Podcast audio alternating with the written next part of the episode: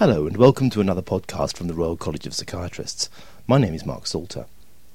In the early 1990s, Sonia Raleigh and her colleagues published a number of papers in the British Journal of Psychiatry which generated a lot of interest, not only amongst the psychiatric research community, but also amongst the general public. Raleigh looked at levels of mental illness amongst the UK's Asian community. Her work seemed to suggest that while the overall rates of psychiatric disorder were relatively low compared to their white British counterparts, the suicide rate amongst young Asian females was significantly raised. Although her work provoked an interesting debate about the psychological and social pressures in immigrant populations, relatively little work was done over the next ten years to try and answer some of the questions that her work had posed. In the November 2008 edition of the British Journal of Psychiatry, Kwame McKenzie, Kam Bhui, Kiran Nanchahal, and Bob Blizard returned to this interesting question. They published a paper entitled Suicide Rates in People of South Asian Origin 1993 to 2003. I spoke to the second author of the paper, Professor Kam Bhui. Kam, thanks very much for um, talking about this paper with us. I wonder before we actually get into the meat and potatoes of the paper, if you could just yeah. maybe tell me a little bit about the background to this study. Yeah. Uh, public consultations have shown that uh, the communities are concerned about higher rates of suicide in ethnic groups, but there's very little contemporary data, and most of the data is 20, um, 30 years old. And so this paper was really part of a strategy um, commissioned by the National Institute of Mental mm. Health and supported by the National Suicide Prevention Strategy and the Delivering Race Equality Programme to try and um, generate new information about these issues. Well, it's certainly done that. I mean, one of the, the, difficulties, I think, with any study of suicide, of course, lies in the methodology of describing precisely what we mean by a suicide. Um, could you say a bit more about what you think are some of the, the, common pitfalls for suicide research in general? Well, the most common problem is uh, ascertainment of a completed suicide, and uh, this study and many uh, include open verdicts, for example, and very few studies actually verify whether the act was a suicidal act. Obviously, you can only verify this by um, consultation with uh, those looking after the patient and their concerns about whether suicide was a real risk or not. Uh, and also family members uh, may know. So suicide autopsies are a common way of improving ascertainment. I suppose really that's one of those drawbacks you just have to roll with, really, don't you? I think so. And if, if anything, we've included open verdicts as well. Now, one of the things that strikes me about this study is that you've based your work on quite an innovative way of gathering data on a specific population, in this case, the population of people from the Indian subcontinent, what people refer to as South, South Asians, I think. What would you say were the advantages of this new method compared to perhaps some of the older methods of gathering data to identify this particular subgroup? Mm. The, the uh, computer algorithm was really developed to try and identify people of South Asian origin who are second generation immigrants because their place of birth would be the UK, and there are no other studies in the past have looked at this group specifically. In fact, most of the studies undertaken uh, 20, 30 years ago have been based on place of birth. Now, we know that if you look at South Asian people in the UK, 50% of them are born in the UK and 50% in the Indian subcontinent. And indeed, um, 14% of them turn out to be white if you look at classifications. And so right. it's important to try and identify those of second generation um, status because they may be at higher risk given they may be the ones facing acculturative pressures and stresses. And you've done it by the name of the person. That's right. This isn't um, uh, uh, the, the, the, computer algorithm is innovative, but the method has been used before, even by one of Raleigh's studies. I was going to ask in the 90s. So Raleigh did a hand sorting through names. That's right. A hand she, sorting. I think, isn't yeah, it? Well? Yeah.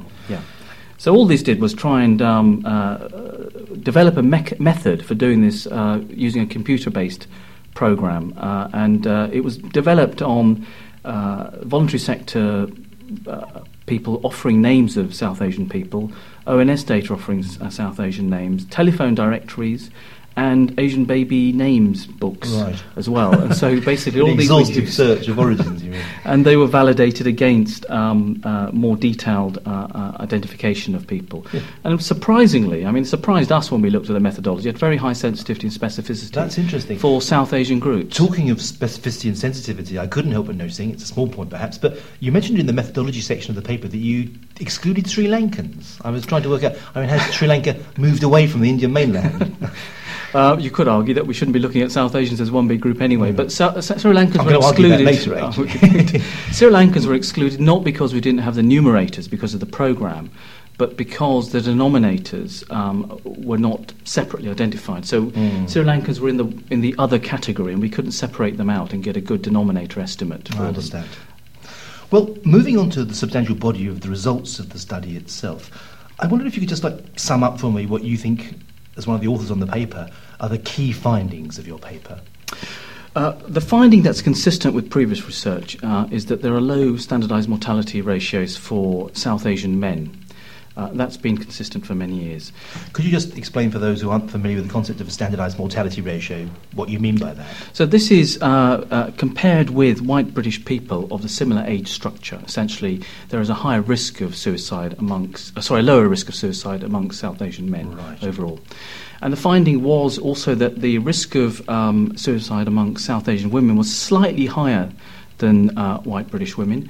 Uh, but when you break this down, it's found to be notably higher in um, younger South Asian women uh, and older South Asian women. Mm. Now, the study also looked at two time bands up until 1998 and between 1999 and 2003. And what was particularly interesting was that the risk in young women was high in the earlier time band and had become lower than the white British group in the second time band. So it looks like there's a drop in the rate. Even if we ignore the earlier time band, the, the fact that there's a lower risk of suicide in the later time band compared to all the previous studies yes. suggests that this finding, which was extremely well publicised in the 90s, that there was a higher risk of suicide in yes. young South Asian women, appears to have disappeared in our no, data. No, that I find absolutely fascinating as a, as a general psychiatrist because it seems to be suggesting that you know these two studies, the Raleigh study 10, 15 years ago, and your study now, as it were, are offering two snapshots on what is clearly a dynamic process. It's almost as though you've given us a tantalising glimpse of demography in action, you know, demographic shift in action. But I I'd like to come back to that Raleigh study now, with this possible idea that we're observing a cohort moving through time. I mean, first of all, before we talk about that, could you say what it was about Raleigh that really caught the public imagination? I think it was one of the early studies looking at ethnicity and suicide. Because it generated a lot of interest, didn't yeah. it? Yeah. In, in, the press as much yes. as in the academic Absolutely. journals. And I think it, it, it, you know, cultural psychiatry as a discipline was uh, quite um, newborn at that stage mm. as well.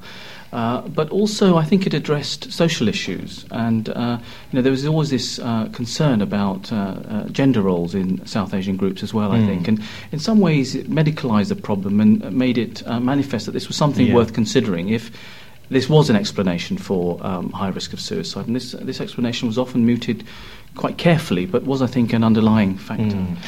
Do you think, in some ways, perhaps the, as it were, the you know the sensation that res- that, that, respo- that arose as a result of the original Raleigh findings was in part perhaps driven by you know, a tendency to stereotype certain populations as vulnerable to a particular sort of suicide. Because a lot of the stories in the press that covered the paper when the Raleigh paper first came out very much tied the idea of poor, young, disenfranchised Asian girls committing suicide as the only way of coping with the intolerable stresses of cultural change, parental expectations, and so on. Do you think that was an accurate reflection? I think it may have been accurate for some of the population, mm. but I mm. think it was a stereotype, and I think the contradictions in um, facing uh, migrant populations as they integrate into society or not, as the case may be, um, was is not as simple as that. Yes. Uh, but I think it did reflect the concerns of some of the um, mm. groups that were present. These were new migrants as well, and if they're not speaking the language and they are isolated, and perhaps they were very traditional families with traditional gender roles, then this may have been a real problem at the time. And of course, with the second generation migrants, we're dealing with something quite different. Really. Which is very much what we pick up in this study. Yeah. So, why the change? What do you think's happened here? Our hunch is that um, the second, well, first of all, this is one of the first studies to look at second generation mm. migrants. The assumption was that the same findings apply to South Asian groups irrespective of migrant status. And previous studies haven't really looked at acculturation as an experience. Yes. And uh, even within second generation migrants, uh, young people have different choices. They can remain very traditional or integrate into society or assimilate or remain marginalised. And there's a sort of whole typology one could look at. Yes.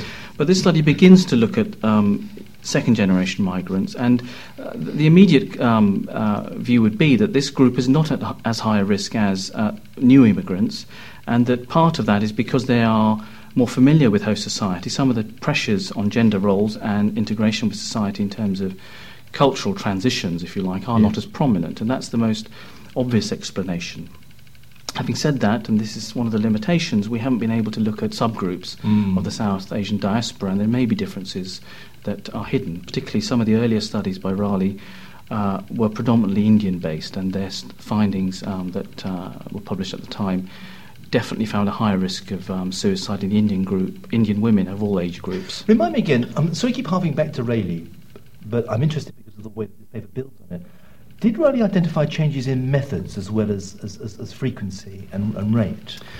I think she described methods rather than identify changes in methods. That there were differences between white British um, and um, South Asian women, in particular burning, for example, Yes. and self-immolation was With all its common. perhaps stereotype issues, echoes of sati and these ancient Yeah. traditions. Yeah, very dramatic, and, Mm. and therefore, again, and perhaps a reason why it caught the imagination Yeah, of the press. sure. Very Right. exotic uh, in some ways. Well, Uh, suicide has always been, you know, a regular way of upping your ratings, I'm sure. Re- reporting of suicide. And um, they also, um, I'm not sure Raleigh showed this, but uh, overdoses were less common, uh, Yes. I believe. And more recent data have shown that more violent methods are more common amongst um, ethnic minority That's groups. interesting. So, sticking with this cohort idea for a sec, you noticed this, this blip, as it were, of increased suicidality amongst the older South Asian population. Admittedly, you couldn't control for whether they were Indian, Pakistani, Bangladeshi in origin, but do you think you're seeing this same group that, I, that Riley may have identified, say 10, 15 years on? It's, it's possible, and we know from um, national data that the older group are largely of Indian origin, and it's likely that they therefore uh, are of the same cohort as, as were looked at by Raleigh in her studies, and, and earlier than that as well. But there are other pressures. Uh, you, know, you know, elderly South Asian people are experiencing separations in marriage. But they are are we all? experiencing I mean, well, in, in, in, in the context of previous experiences of not um, separations perhaps not I being as easily um, achieved. so a more subtle, long-term social manifestation of a cultural acclimatisation, or perhaps failure Yeah, to acclimatise. yeah. I mean, That's I did some work in South London, in Greenwich, uh, qualitative work in old people's homes, and the South Asian women there who were living uh, on their own, separated from their husbands, uh, Mm. Were managing, but none of, nobody in the community knew about it. I suppose you know. so. And this could again, once again be a, a subtle evidence of racial stereotyping. But for me, as a, as a, as a you know a white Caucasian European, I often look towards South Asian populations with admiration for the way they treat their elderly. The idea of inclusion, the extended family network, and and, and support. You know, for me, the idea of uh, you know old Asian people in, in, in old people's homes seems almost like an oxymoron. It's a new development, and I think it's a reality. And uh, South Asian families are supportive, are helpful, but I think young people are also uh, acculturating and trying to have new styles of family Mm. relationships. So the joint family is not as common, and indeed many of the women I saw in old people's homes um, were visited by family occasionally, but on the whole were isolated from them. There are additional factors as well, though, in that um, South Asian people have a higher risk of physical illness and men have a higher mortality ratio. And it may be that uh, isolation due to bereavement is Yes. also a factor, and bereavement is more common. Okay. Now, perhaps the next question I want to ask is maybe a little unfair because you're within the confines of the paper. You probably can't answer it. You yourself acknowledged that your the algorithm you've used to identify names and therefore people for inclusion in the study is really just confined to people of South Asian origin. It can't distinguish, as you say in the paper, between say Bangladeshi, Indian, and uh, Pakistani to take one subclassification. So obviously you're looking at this with a very broad brush, but could I invite you to speculate on perhaps some of the demographic subtleties within these subgroups? I mean, what you might see as the significant factors in, in each of these individuals regard to education, employment, and so on, that, that might inform suicide rate? Yeah, I mean, the first thing to say is that the risk factors we see in the majority population don't easily translate into ethnic minority population. Some of the other work we've done on this programme of activity uh, show that. So, a social class, for example, uh, you know, even Raleigh's work very early on showed that higher social class in South Asian women was associated with suicide rather than lower social class.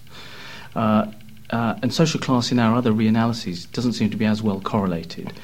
Mental disorder also isn't as highly correlated. The Mm. Bangladeshi group, for example, have been shown in a national study to have the lowest risk of uh, common mental disorder and depression. Is that because they don't complain?